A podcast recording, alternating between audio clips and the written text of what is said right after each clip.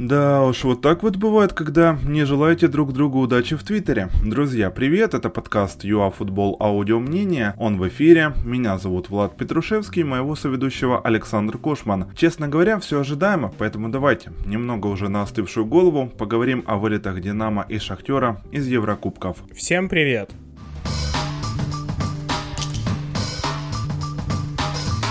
Um, во-первых, хочу себе такую же шляпу, как у Фансеки. Напишите, пожалуйста, где можно купить, если кто-то знает. Во-вторых, теперь уже давайте серьезно. Пауло великолепно подошел к ответке с Шахтером. Его отказ от высокого прессинга, абсолютно низкий блок и игра на резких контратаках и как итог победа. То есть его план сработал на 100%. И таким образом под Жалороси я закончил и буду переходить к Шахтеру. Э, я спич свой разделю на составляющие. Знаете, вот из положительного по матчу, из положительного в целом и сразу скажу, это будет пустой блок, то есть его не будет из отрицательного по матчу и из отрицательного в целом. Из положительного по матчу. Хороший поединок от Трумина, что хотелось бы отметить, это раз. Спасибо Каштру за то, что Тайсона не было вообще на поле, и Марлоса, хотя бы в старте, не было фирменной тошниловки. Это два. И отрицательное по матчу. Про игру в обороне Саша поговорит более детально, но по поводу действий Витао во втором голе Рома я все-таки очень и очень коротко.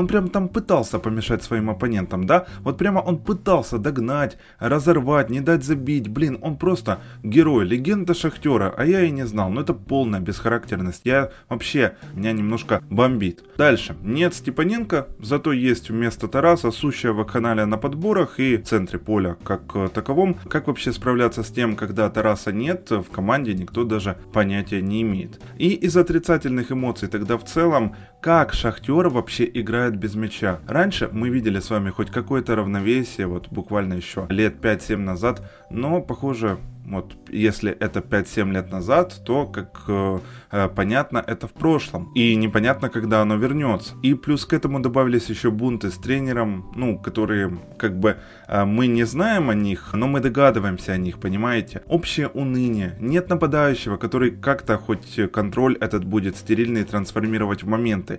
Ничего, кроме владения, Шахтер не показывает. Что еще сказать? Сейчас спою. 1-5 по сумме двух матчей, и так еще одна итальянская команда буквально орет о проблемах нашего Гранда. Мне кажется, что будущего Каштру в клубе нет, как и с некоторыми пассажирами у Шахтера этого будущего нет, так что, по идее, Луческу в конце сезона это только подчеркнет, а если еще Мирча и медали в кубок положит, так вообще. Как-то так. Так, по поводу матча Шахтера и Ромы, честно, мне уже надоело говорить одно и то же. Вот серьезно. Снова просто большущие проблемы в защите. Просто, я не знаю, они никогда не решатся, и это, мне кажется, меняется только либо заменой тренера, либо заменой человека, который отвечает за оборону. Я сегодня начну не так, как обычно, да, там с составов и вообще по игре, я начну вот сразу конкретно с моментов. Первый гол забивает Рома, забивает Майораль. И если посмотреть на этот эпизод при стоп-кадре в момент передачи на Майораля, то можно увидеть, что вся линия защиты Шахтера находится на одной линии. Единственные два игрока, которые находятся в штрафной в этот момент, это Соломон и это Патрик, которые хоть как-то отдают себе отчет, что нужно делать, когда команда обороняется. Один пытается заблокировать передачу, второй пытается заблокировать передачу назад. Все остальные вообще не понимают, что происходит. Ну, ну как, как? Такие дыры, просто нереальные дыры в обороне. Лига Европы даже не светит. При том, что в Лиге Европы появляются команды все сильнее и сильнее, Шахтер не сможет навязать борьбу ни одной из них. Может повести, пройти там Реал, да, два раза, два раза можно выиграть. Когда команда не настраивается на тебя нормально, то можно выиграть два раза. И мы можем хвалить за это Шахтер, да, результат останется, по-любому его будут вспоминать. Но когда вы с прямыми конкурентами своими не можете сыграть нормально, не можете показать свой класс, не можете показать свой уровень, уровень. Ладно, там с обороной мы разобрались уже, все это прекрасно знают. То есть э, перейдем теперь вот к атаке, вообще к атакующей линии. В этом матче реально атака сыграла неплохо. То есть по сравнению с первым матчем, с первым выездным, тут было видно, что на порядок прям лучше все. Шахтер первые полчаса прям, ну не то чтобы доминировал, но, по крайней мере, создавал моменты. И равенство этих моментов было только из-за того, что оборона Шахтера никак не могла просто понять, куда Майораль будет перемещаться. То есть Майораль находил пространство просто везде как бы он не хотел, мне кажется, даже не найти его, он все равно его находил. Центральные защитники гуляли, все, что хочешь, делали, но не, но не оборонялись. А мы тут, знаете, все э, плюшками балуемся. Притом еще, э, что самое для меня странное, зачем играть с высокой линии обороны, когда вы с низкой линии обороны, вы не можете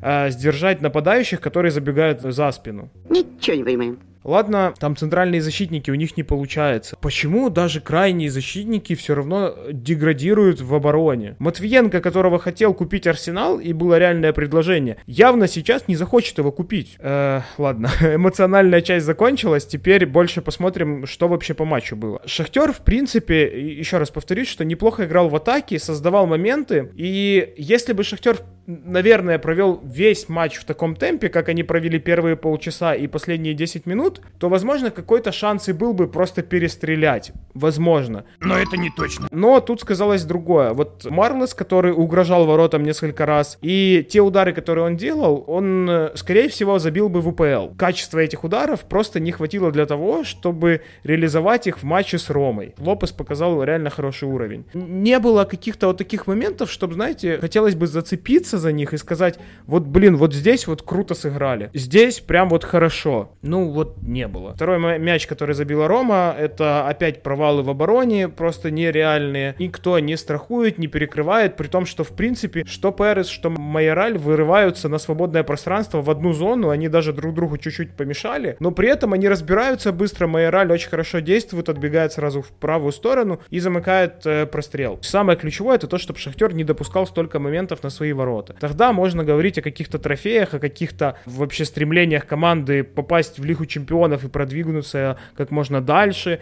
А если мы говорим про Лигу Европы, это там победа, по крайней мере, Ахметов такие цели ставит, насколько я знаю. Голос Донбасса прозвучал. Не поставили пенальти на там уже 80-й минуте, если я не ошибаюсь, на Матвиенко. Пенальти чистейший, то есть непонятно, чем арбитр вообще руководствовался. Вот, но пенальти чистейший, нужно было ставить, но это же не помогло бы Шахтеру Вильяреалу. Вот в чем проблема. I prefer really not to, not to speak. Вильяреал Динамо 2-0 и снова я начну с короткой легенды о сопернике. 4-4-2, средний блок, испанцы опускались не так, как Рома, не так категорично. Эм, да и вообще обороты как таковые не включал Вильяреал, поэтому э, почему киевляне не пользовались этой пассивностью соперника, никому, наверное, непонятно. Anyway, то есть все абсолютно было стоя у испанцев. Пареха за матч, я не знаю, намотал, дай бог, километра 4. Come on, play!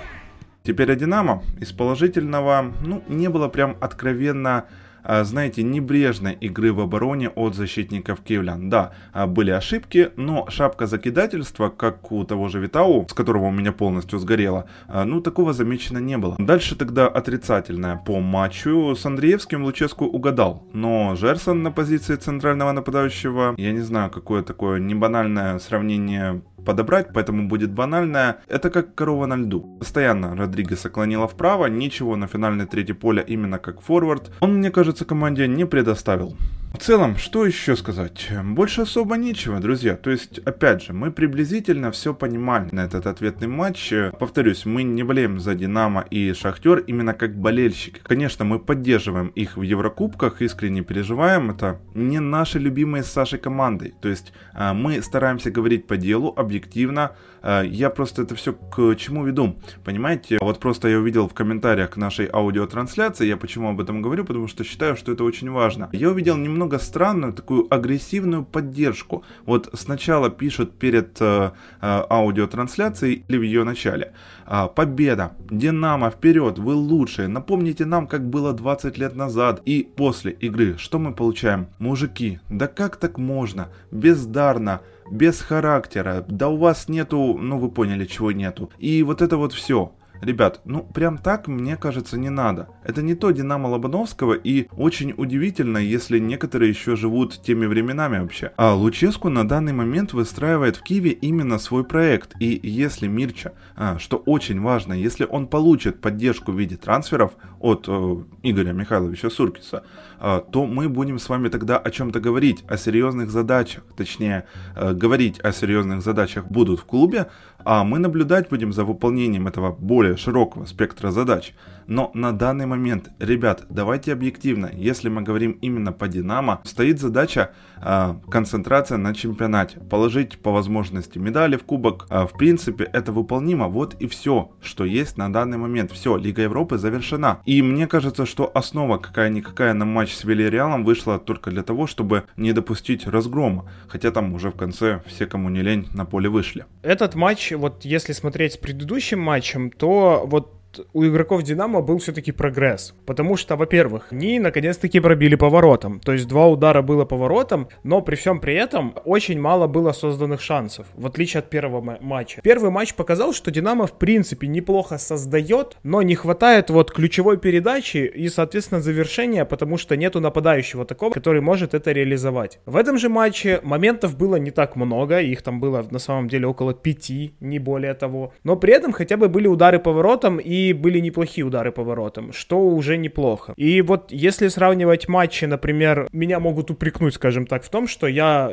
по поводу Динамо говорю более восторженно, по поводу Шахтера говорю менее э, ласково, скажем так. Я объясню свою точку зрения. Я лично никогда не мог подумать, что я когда-то смогу сказать, что Динамо прогрессирует сейчас, а Шахтер просто деградирует. У Шахтера всегда была поставленная игра, поставленная оборона, были всегда неплохие центральные защиты, защитники. В отличие от того же Динамо, да, у них сейчас играют два очень молодых центральных защитника. Забарный Сирота. Да, они совершают ошибки. Хотя в этом матче, например, Миколенко больше наварил, чем они вдвоем. Но при этом, при всем, они развиваются. Все Динамо работает на оборону, когда это надо. Они не чураются этой работы, они реально бегут назад, они реально это делают. В отличие от того же Шахтера. То есть это связано только с тем, что от Шахтера больше ожиданий сейчас а от Динамо нет таких ожиданий и не было, а сейчас они показывают свой прогресс. Поэтому и хочется сказать и похвалить Динамо, но не похвалить Шахтер. Вот и все. То есть я быстро попытался это объяснить, я надеюсь, все меня поняли. Let me speak from my heart in English. Но Динамо, в принципе, даже не пыталась отыграть этот гандикап. И, наверное, те слова, которые сказал Луческу перед матчем, Динамо не будет э, пытаться вырвать эту победу. Ну, то есть я условно говорю, как его слова звучали. Мне лично показалось, что это будет как мотивация для Динамо. Посмотрев матч, я понял, что Динамо реально не собиралась забивать эти два мяча. Они попробовали, была, наверное, какая-то ставка все-таки на быстрый мяч, но после того, как прошло 15 минут, все, на этом все закончилось. 15 минут Динамо еще старалась, Динамо пыталась забить, и да, при 1-0 можно было бы что-то реально придумать и играть на контратаках, потому что Вильяреал бы начал нервничать. То есть не получилось. Еще тут такой момент, вот э, буквально на 10 минуте, по-моему, а, Буяльский врывался в штрафную, и голкипер там выбежал достаточно далеко. Реально Сенха мог в подкате свалить Буяльского достаточно просто, и Буяльскому вот это, в этом эпизоде нужно было подставиться. Ему надо было бежать как раз-таки не от ворот, а наоборот, кинуть мяч вперед и бежать к воротам. И был бы чистейший пенальти, и, скорее всего, э, возможно, было бы даже удаление. В первом голе виноват Андреевский, который отпустил Морена, хотя не нужно было этого делать. Но вот в этом эпизоде это просто больше как класс видно. То есть класс Морена выше, чем Андреевского, поэтому Морена вбежал более быстро и вбежал в ту зону, там, где не было защитников Динамо. Ну и второй мяч это ошибка Миколенко, который, я не знаю, что он хотел, между ног попасть или что, зачем. Тем более у Миколенко реаль, реально уже опыта выше крыши. Мне кажется, ему точно надо знать, что защитник не должен поступать поступать так при обороне. И все, на этом матч уже окончательно закончен был. Хотя и при 1-0 было понятно, что Динамо никуда не бежит.